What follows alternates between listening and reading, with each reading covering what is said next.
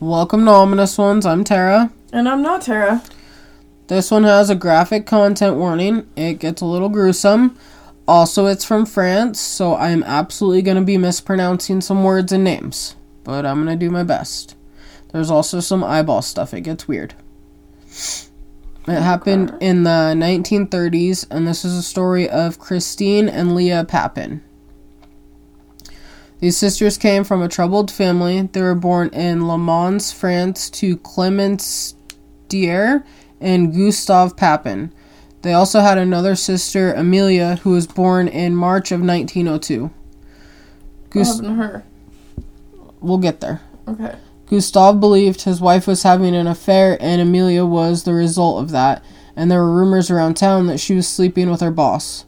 The couple got married five months before Amelia was born in October of 1901. After Amelia was born, Gustave had the thought that moving his wife away from her boss would save their marriage, so he told her he had found a new job in a new city and they were all going to move there. I couldn't find where they were going to move, but it doesn't happen anyway, so it doesn't matter. Clemence was hearing none of this and told him she would rather kill herself than move away from Le Mans. I'm not sure if it's because the rumors were true and she was sleeping with her boss, or if she was just not leaving the town for another reason. Gustave caved and agreed to stay, but the marriage only got worse, and it is said that he got a major drinking problem. On March 8th in 1905, Christine was born. Clemence was found to be an unfit mother, so Christine was given to her paternal aunt and uncle. She stayed with them for seven years. Leah was born on September 15th in 1911. The sisters would have been around six years apart. Clemence was again found unfit, so Leah was given to her maternal uncle, where she stayed with him until he died. I'm also not sure why the girls weren't given to the same couple, I but was just gonna ask that. there's no information on why. Information on this one was really weird to research. I also believe that Amelia was not taken from her parents at all. Hmm. In 1912, it was alleged that Gustave had raped his daughter Amelia. She would have been approximately nine years old when it allegedly happened. Clemence, in her twisted head, thought that Amelia had seduced her dad, and so she was sent to the Bon Pasteur Catholic orphanage. It was known to be a rough orphanage with a lot of strict discipline.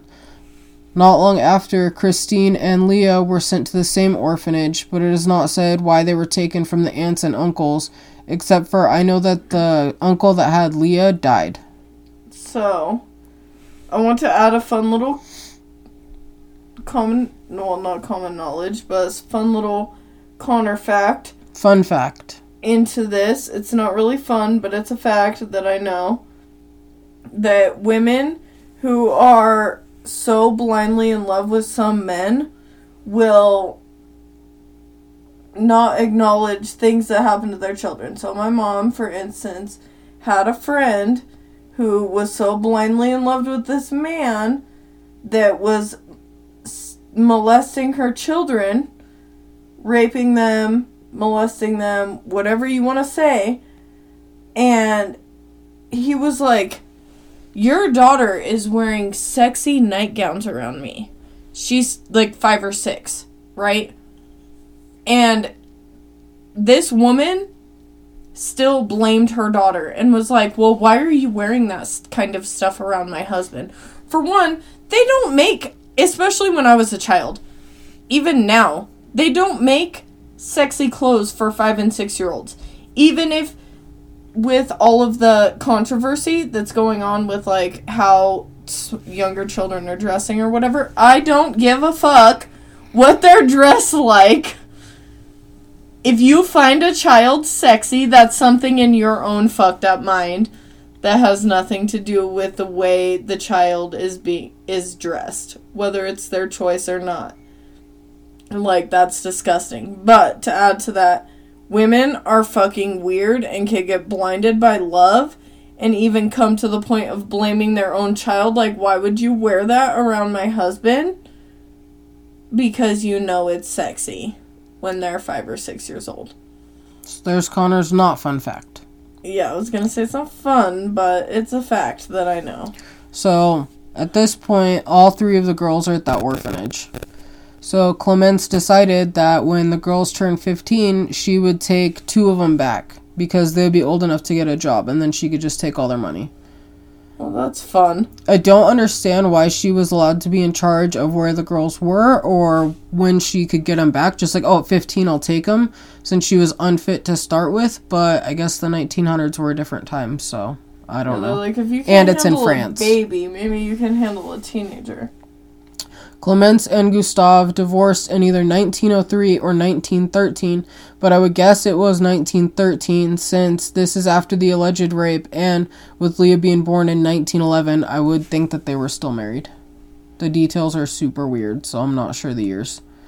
This is also the last we're going to hear of Amelia since she joined a convent and was a nun for the rest of her life, which was pretty much a smart decision for what I was, was going gonna on. say it sounds like that was the best bet for whatever has happened and sounds like is gonna happen.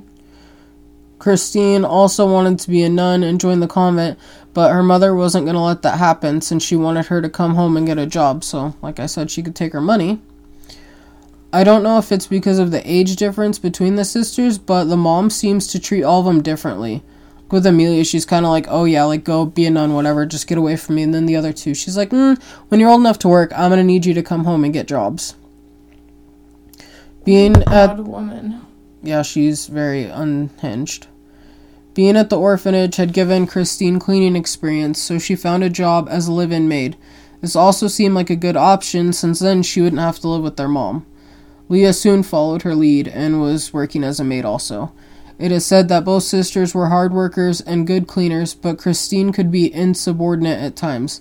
Leah was known to be much quieter and listen better, and rudely it was said that Leah was not as smart as Christine. And I'm like, well, she's the dumb one. That's fair. I'm unsubordinate at work all the time and they continue to give me a job. They worked at random houses in Le Mans, and it is said that they liked together. They liked to work together at houses whenever they could.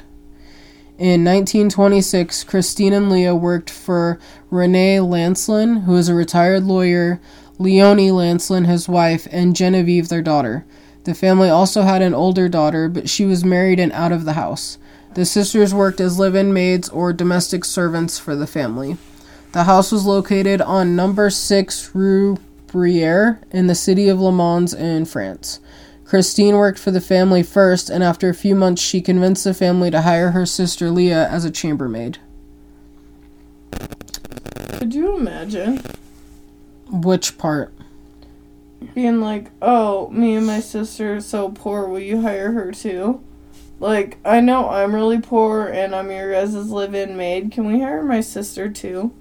Well, she's a good cleaner. They were probably like, all right. Well, that would clearly they be were. like terrible to be in their shoes. And the fact with like all the stuff that they have going on with their mother too, like that would just be a terrible existence.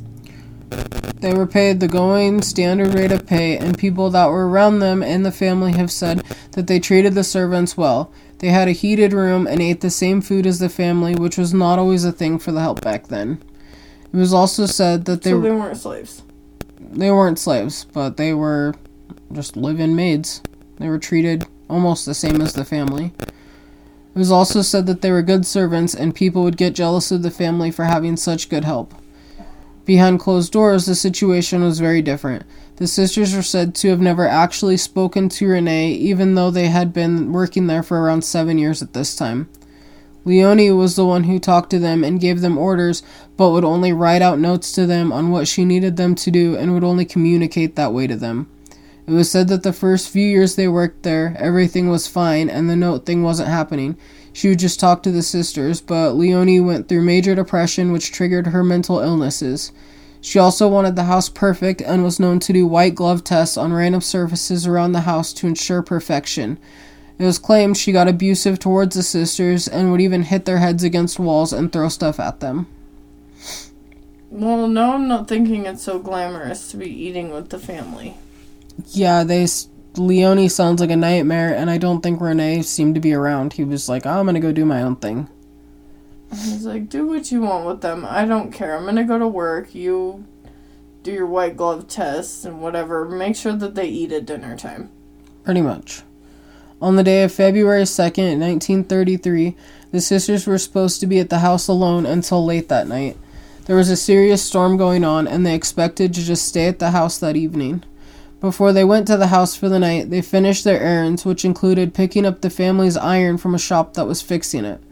Once they arrived home, they plugged the iron in, and it blew a fuse, so the power went out. Since they would be home alone until late that night and the storm was still happening, they decided to just wait it out and fix everything in the morning once the weather had cleared up and the family was there. The family had plans to go to either a family friend's house of theirs or to Leonie's brother's house. I found both, so I'm not sure what the plan was, but it's really not important. Either way, they were not going to be there. Yeah. Leonie and Genevieve were not with René and planned to meet him at the brother slash friend's house and spend most of the evening there.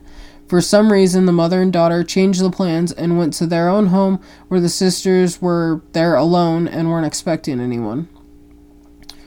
Once the mother and daughter arrived at the house, they realized the power was out. This is when it gets crazy. Christine told Leonie what happened with the iron, and Christine claims that Leonie went crazy.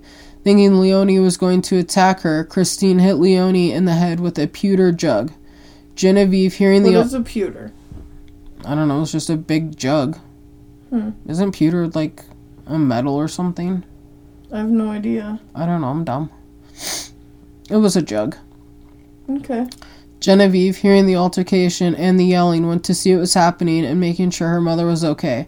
After she saw that Christine had hit her mother in the head, Genevieve then attacked Christine. Allegedly, after being attacked by Genevieve, Christine yelled out, quote, I'm going to massacre them, unquote. Leah, who was in the attic, heard all of this happening and came downstairs to see what was going on. She saw that Genevieve and Christine were fighting, and then she attacked Leonie, who was recovering from being hit in the head. Graphic warning. Allegedly, Christine was adding fuel to the fight and yelled at Leah, quote, smash her head into the ground and tear her eyes out, unquote. Leah ran with the idea while Christine herself tore Genevieve's eyeballs out of her head. The mother and daughter were still alive but obviously could not see anything and were in a really bad situation. The sisters decided that they were going to kill the mother and daughter and gathered weapons, including knives, a hammer, and a pewter pot. Not sure if that was the same one, but either way. So they continued fighting with them and were hitting and stabbing them. They hit, cut, and stabbed the two until they stopped moving. Then they took this already horrible situation and it got real weird. They began to mutilate the bodies, cutting chunks out of their butts and thighs. They then covered Leonie with period blood from Genevieve. What the fuck? Leonie's eyes were found in a scarf that she was wearing, and one of Genevieve's eyes was under her body, and the other was on the stairs. It was estimated that the attack lasted for around two hours. It got wild. How the f- so it was the mother that was covered in the daughter's period. Yeah. That is disgusting. Yeah, like they literally not just for ripped that, their eyeballs out. Like, you're gonna rip each other's eyeballs out and then be like, "Oh my god, this one's on her period. Let's cover her in her daughter's period blood." Yep. What? Who thinks of that? I told you, graphic warning. Who thinks of that? That's disgusting. I'm, wait, what is that word? I'm gonna look it up really quick while we're talking about this. Pewter? A P That- U T E R. P E W T E R. That's what you're stuck on? Well, What the I mean, jug was I'm made not out of? Stuck on it. Yeah, it is a metal. Pewter is a malleable metal alloy consisting of tin, antimony, copper, bismuth, and sometimes silver. Okay, so it's a type of metal. Well, I was just curious because it was brought up like several times. Okay, ready for the next weird part? I mean, is it weirder than smothering your daughter or smothering a mother and her daughter's? Not as weird, but it's up there. Okay. After all this, the sisters washed off all the blood and guts and locked all the doors, lit one single candle in the room, and went to get went to bed together, naked. With the sister. The two sisters, the mom and daughter, are dead downstairs. They wash all that off, go to bed together, naked, lit a single candle. We did it. Let's go get naked and go to bed. We'll light one candle. René, who thought this was just a normal night, went home and found it to be dark, so he thought that the his wife and daughter had already gone to the friend slash brother's house, so he headed over there. Once he was there and saw that they weren't there, he turned around and went back home to see what was going on. Well, on his way home, he picked up either his son in law or a friend of the family, but either way, he wasn't alone. He picked somebody up. Yeah. They showed up at the house and saw that it was all dark, but they also saw that all the doors were locked and they couldn't get in. They contacted the cops who showed up, agreed the situation was weird. Wait, pause. They go to their own his own house. All the doors are locked. He doesn't have a key. I couldn't find any information on that. That's so strange. Researching this was weird. So the cops show up and break into the house. They found the bodies of Leonie and Genevieve. They first thought that the sisters had also been killed. They searched the house and found the two sisters in bed naked together. Wait, I would also like to add to the whole he doesn't have a key thing. If I show up to my house and my husband and my child, or just my child, or just my husband, or whoever, either my best friend, I don't care who it is, my dog, it's my house. I'm not waiting for the cops to come break in. I'm breaking into my own house myself. He didn't see that they were dead. No, I understandably, but e- either way, I've been locked out of my house before and breaking in. I'm not gonna call the cops to help me do that. Okay, well, this guy called the cops. He's like, please help me. I can't get into my house. So they assumed that the sisters had also been murdered. But then they found them in bed together with a bloody hammer sitting on a chair next to them. They put up no fight and admitted that they had committed the murders. Christine called it self-defense and said, quote, it was her, us, unquote. And Leah said, quote, from now on, I am deaf and dumb, unquote. From now on, I just get to decide this. I'm not sure why she said that, but after what they just did, I'm like, obviously there's stuff wrong with both of them. Even if it was self I'm defense, Helen Keller. From here forward. even if it was self defense as they claimed, they mutilated the bodies and played with blood. So I'm like, there was stuff wrong. The trial was big and got a lot of people involved. They also used more defense reasons than any other case I've ever researched. Some of it was a, some said that it was a sign of the class struggle and called it a quote example of class warfare unquote. They came to the sisters' defense and said that this had happened because of the major living differences between the rich and the poor.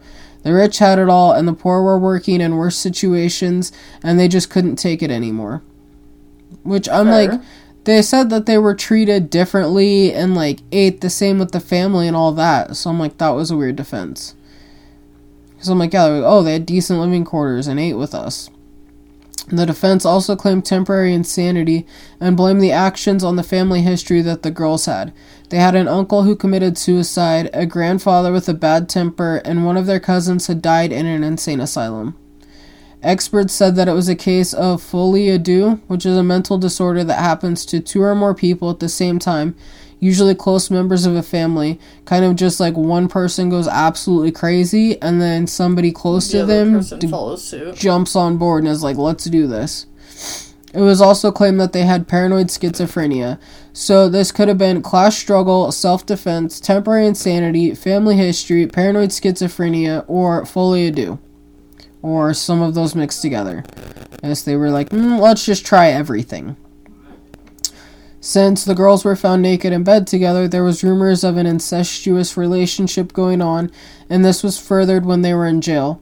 They were in separate jails, but Christine was freaking out about being separated from her sister to the point that the courts finally relented and let the sisters see each other.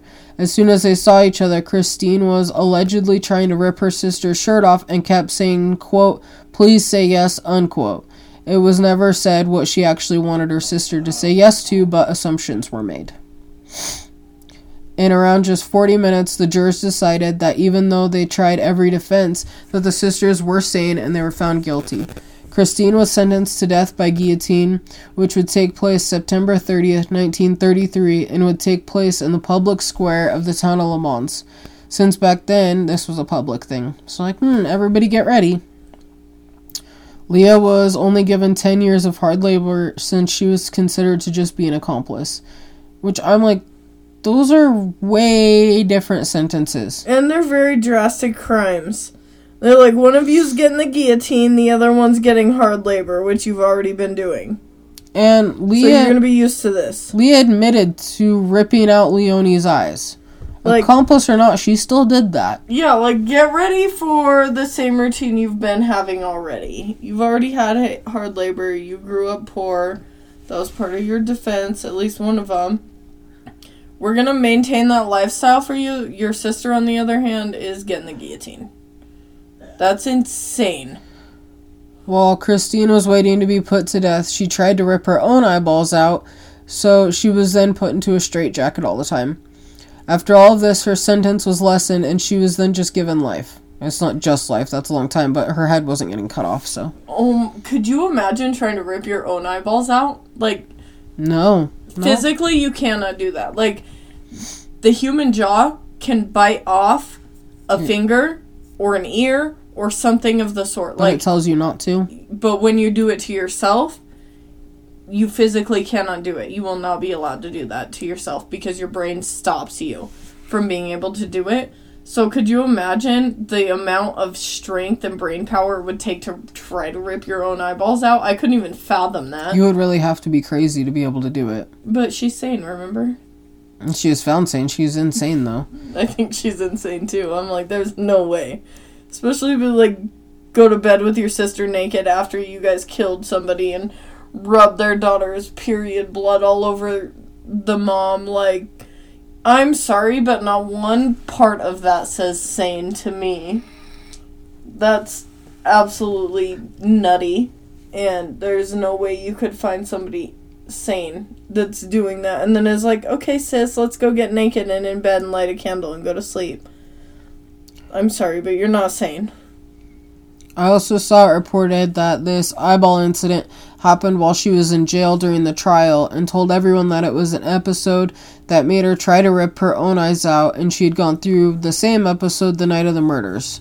But I don't know which one is true when that happened, or even if it did. That could definitely be true.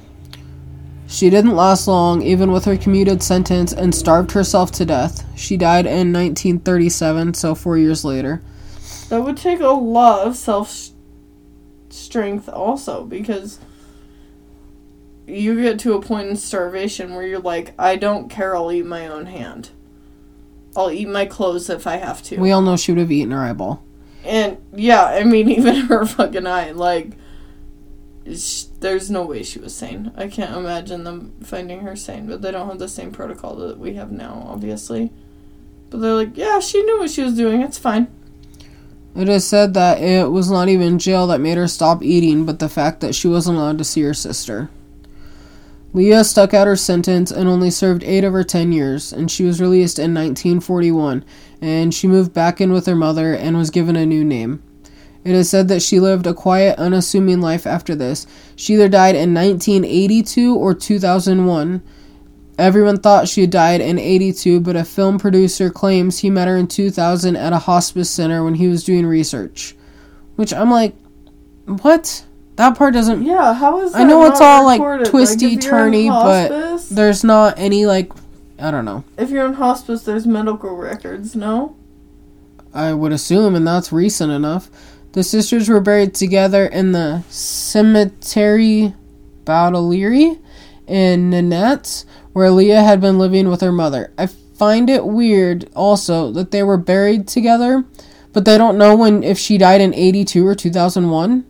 So I'm going to say she died in 82 and this producer was mistaken. so okay. Have you looked up the gravesite? So is Because you can find like the it says 82, but this guy is like, no, I met her in 2000 because the two sisters are buried together. So if she was buried in 82, is that empty? And she really was alive in 2000? I think she died in 82, and that guy was mistaken. I think so too. Especially like if you check the gravesite and the tombstone says 82, she was probably died then. Had been buried and died then. Well, maybe nobody seems to be able to keep track of them. I mean that's possible, but at that time, like that wasn't that long ago. I feel like that would be more accurate of a statement than him just being like, "Oh, I was mistaken." Like especially at a hospice or old folks center or whatever the fuck you want to call it. Like, those people are insane, and if they knew anything about this shit, they could definitely like, especially people with Alzheimer's and stuff like that. Like, they could be like, "No, that's me," you know what I mean, and convince somebody of that. Yeah, I'm like, if I had to guess, I would say it was 82. But that's the story of the Papin sisters, and I messed up all those names and places, so that's my bad. They're insane. Yeah, certifiably. I can't believe anybody would say that they are sane, but you know what?